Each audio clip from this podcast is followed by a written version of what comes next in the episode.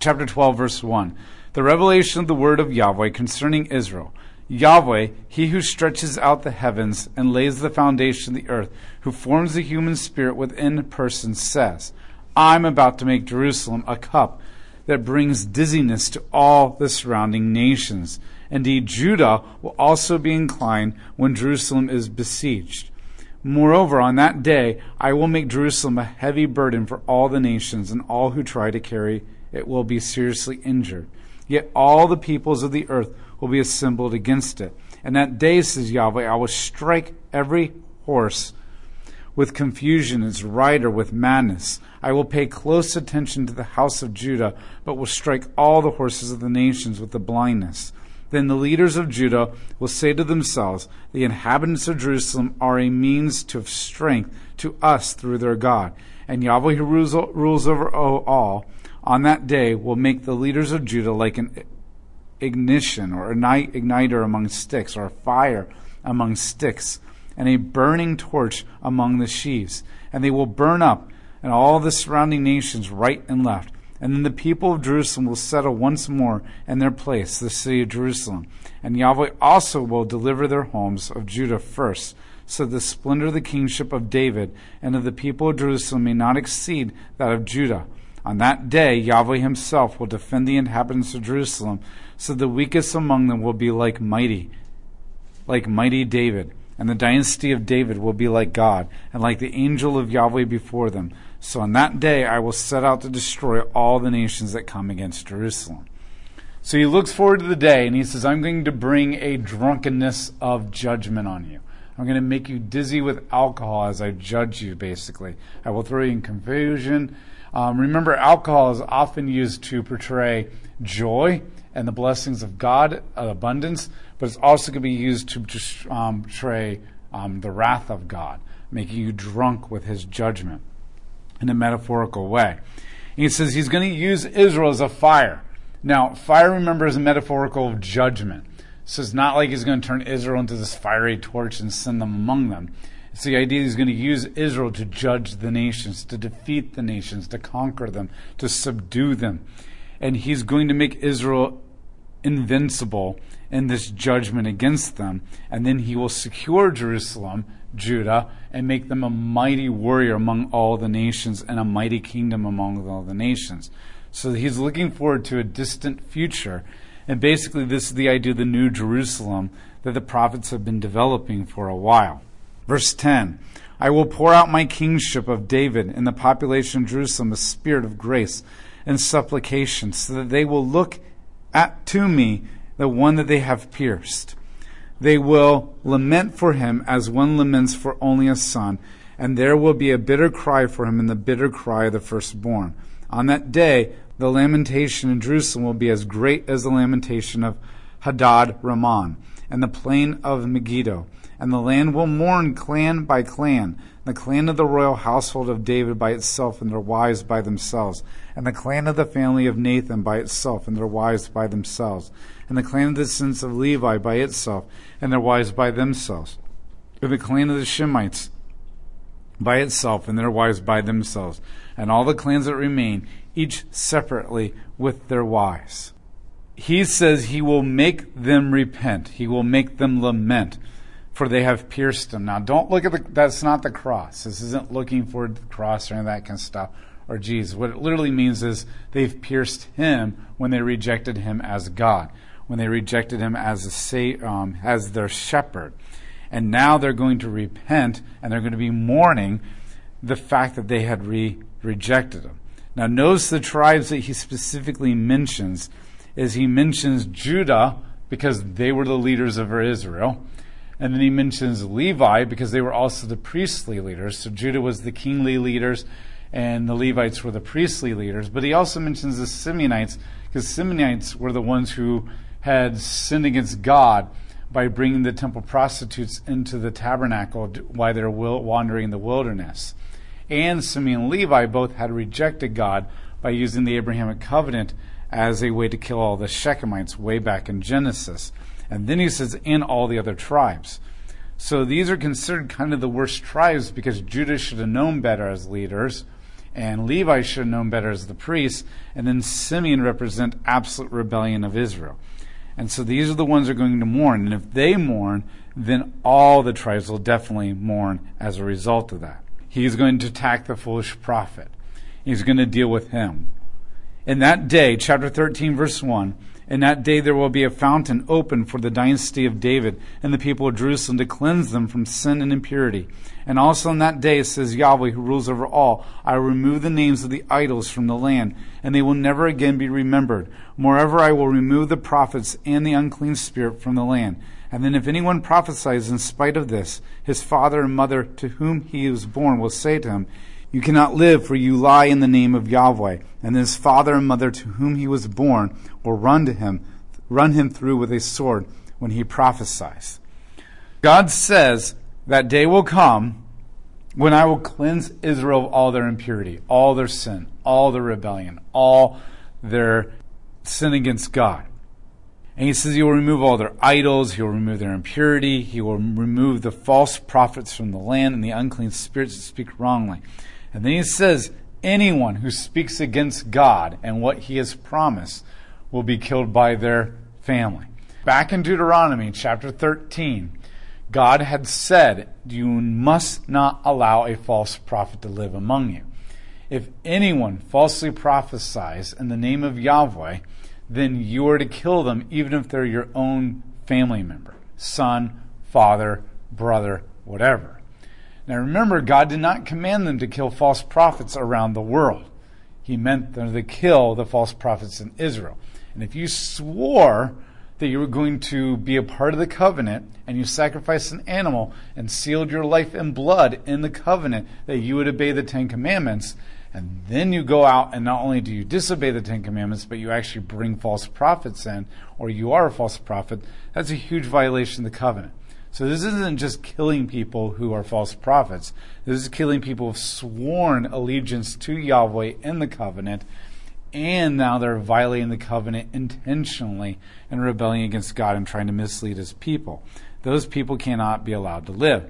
Israel never really did that. They didn't faithfully do that in any kind of way. They allowed the false prophets to live among them, and they listened to them. And God says a day will come when they will actually eliminate false prophets. Not only will they not have sin among them, they will be willing to do the hard thing of eliminating false prophets, even if it's their own family member. Chapter 13, verse 4. Therefore, in that day, each prophet will be ashamed of his vision when he prophesies and will no longer wear the hairy garment of a prophet to deceive the people. Instead, he will say, I am no prophet. Indeed, I am a farmer. For a man has made me his indentured servant since my youth. Then someone will ask him, What are these wounds on your chest? And he will answer, Some that I received in the house of my friends. So in that day, Israel will be so faithful to not allow any false prophet to live among them that all the false prophets will be ashamed to admit that they are one, and they'll say they're a farmer or something else, and they'll go into hiding. The idea is that the faithfulness of Israel will be so strong that the wicked will not have the courage to thrive. And that's a very powerful statement, because right now the wickedness in most cultures and most countries and time periods is so strong that it's the righteous who are afraid to be out in public and to do the right thing because they're afraid they're going to be destroyed by the wicked. And what God is saying is going to be completely reversed. It's going to be completely reversed in that day. Verse 7, Awake, sword, against my shepherd, against the man who is the associate, says Yahweh who rules over all. Strike the shepherd that the flock may scatter. I will turn my hand against the insignificant ones, and it will happen all in the land, says Yahweh. So this is him destroying the foolish shepherd. That 2/3 of the people in it will be cut off and die, but 1/3 will be left in it. And then I will bring the remaining 1/3 into the fire, and I will refine them like silver is refined, and will test them like gold is tested. And they will call on my name, and I will answer. And I will say, These are my people, and they will say, Yahweh is my God.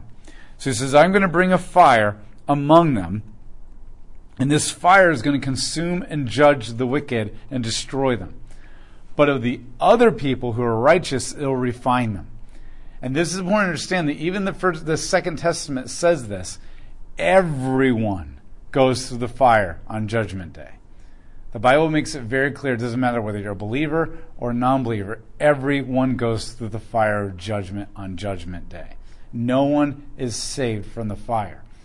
But what the fire does to you has everything to do with your faith and righteousness. So if you're not righteous, you've rejected Jesus Christ as your Savior, the fire consumes you. And not literal fire consumes you, but you are judged and condemned and you're prosecuted. But if you're righteous, then it will refine you. It will test you, it will strengthen you, it will grow you, and it will get rid of the evil or the sin that is in you. And so this is what he's prophesying, is that will happen on that day. Everyone goes through the fire. Jesus quoted the shepherd being killed and all of everybody scattering around him.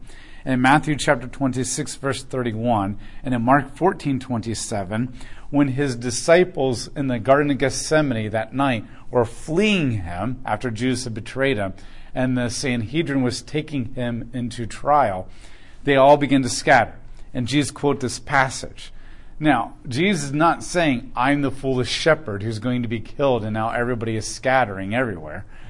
What he's saying is, just like back then, where God says when the false shepherds were killed and everybody scattered, and when Yahweh abandoned them and everyone scattered them, and when the foolish prophet is killed, everyone scattered. Jesus is basically saying when people don't have a leader, they scatter. They basically scatter. This is the result of it in that sense. So that's what he's kind of alluding there, is that on that day. Chapter 14, verse 1. On that day Yahweh is about to come, when your possessions will be divided as plunder in the midst. For I will gather all the nations against Jerusalem, and I will wage war on the city, and will be taken its houses in plunder, and the women raped. Then half of the city will go into exile, but the remainder of the people will not be taken away. Then Yahweh will go to battle and fight against the nations, just as he fought battles in the ancient days. On that day his feet will stand on the Mount of Olives, which lies to the east of Jerusalem, and the Mount of Olives will split in half from east to west, leaving a great valley. Half the mountain will move northward, and the other half southward.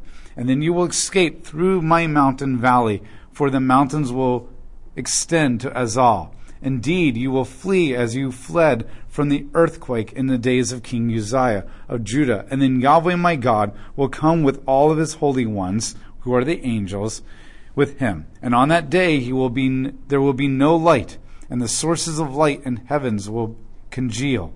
And it will happen to one in one day, a day known as Yahweh. Not in the day of the night, but in the evening there will be light. And moreover, on that day, living water will flow out from Jerusalem, half of them to the eastern sea and half of them to the western sea. And it will happen both in the summer and in the winter. So basically, he predicts this day that he's going to come down the Mount of Olives and the mountain is going to split.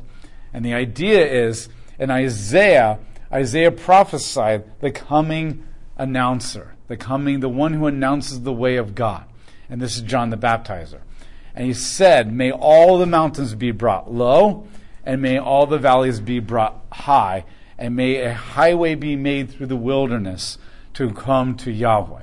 And the idea is that every single obstacle that is in the way of you coming to God and receiving the kingdom of God, may it be eliminated, may it be removed, and you have the straight, smooth highway directly to God.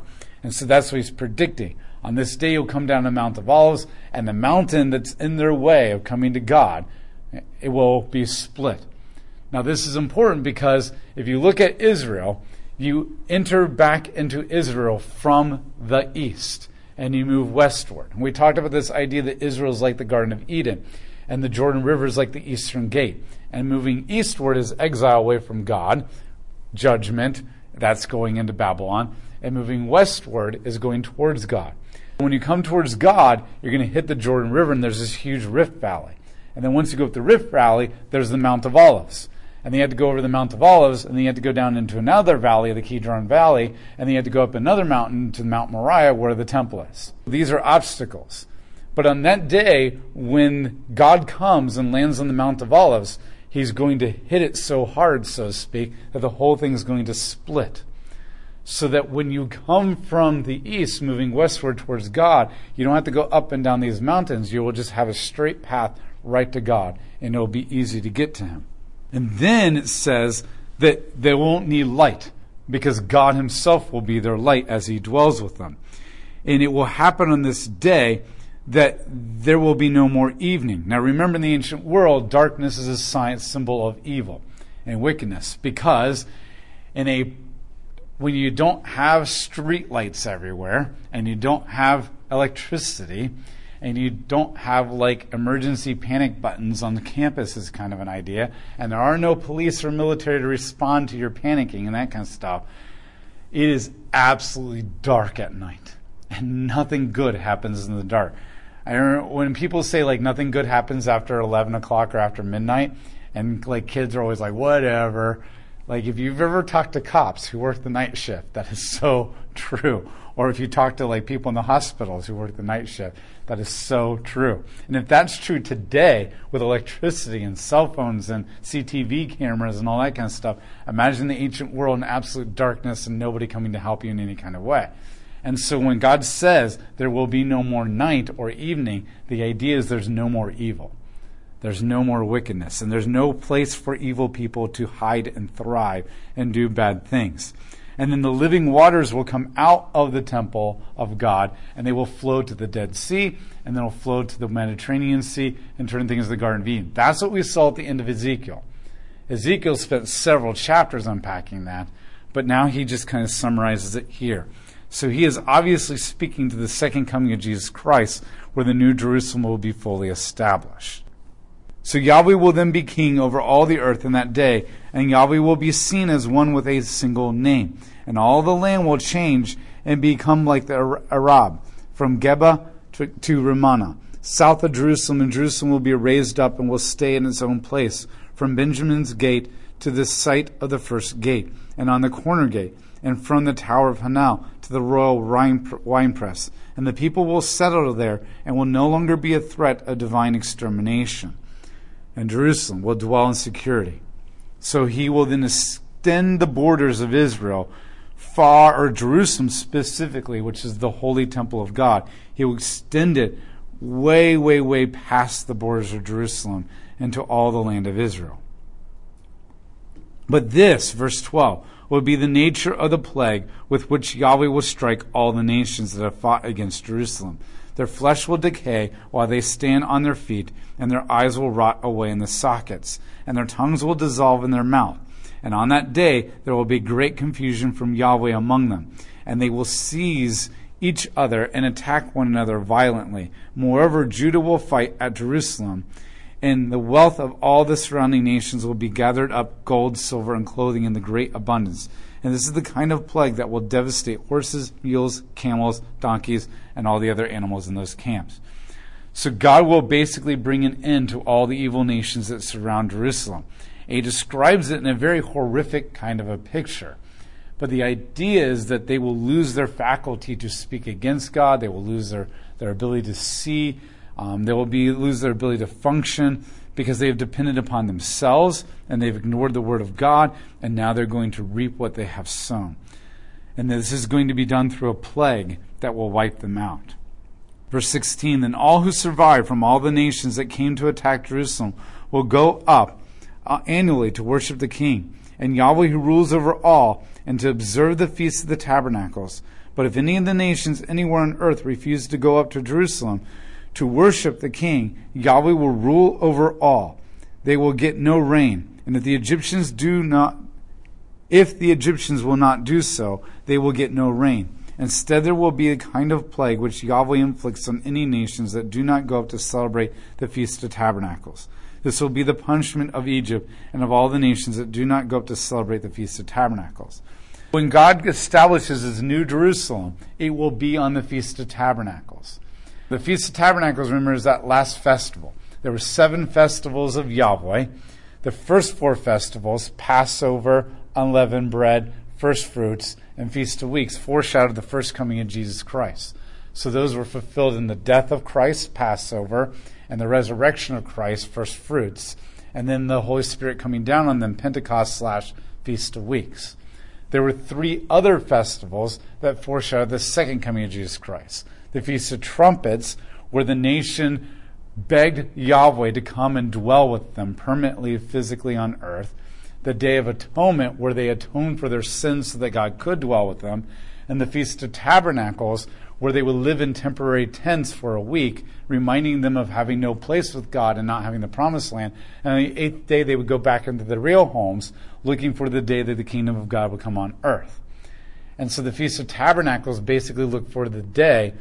Well, basically, you had the Feast of Trumpets, where it basically would probably be Christ's second coming.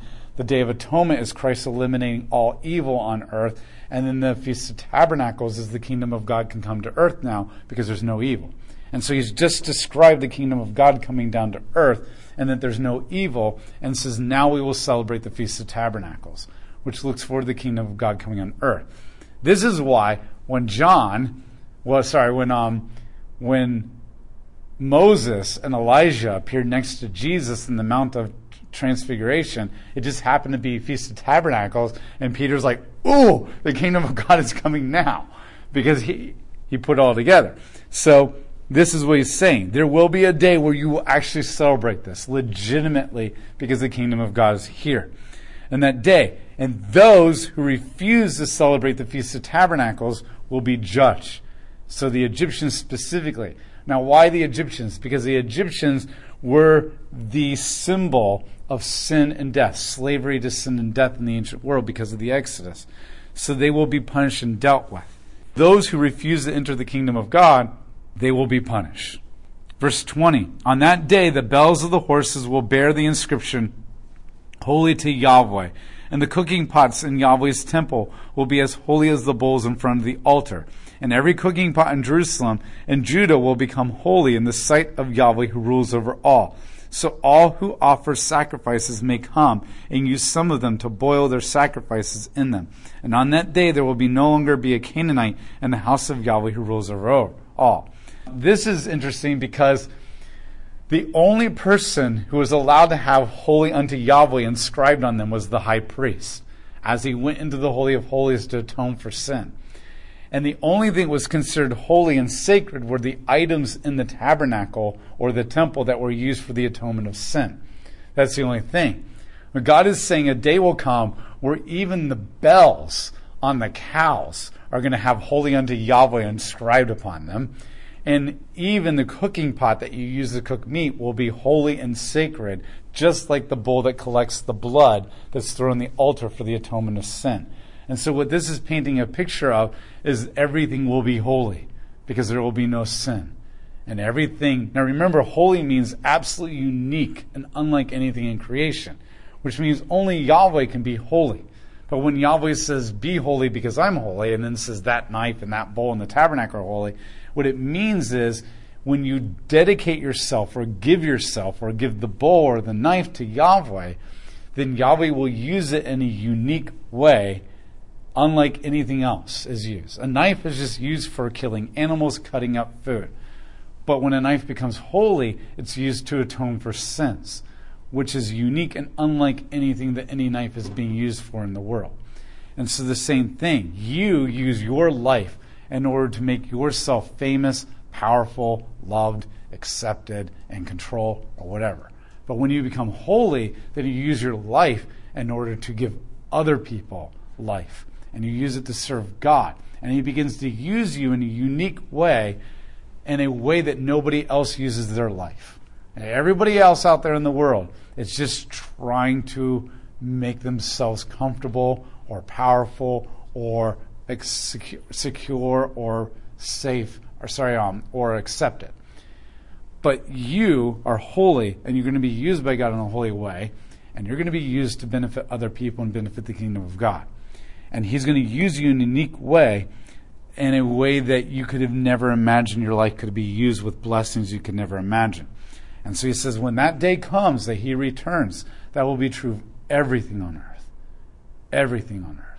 It will all be used by God in order to build the kingdom of God. And that day, there will be no more Canaanites.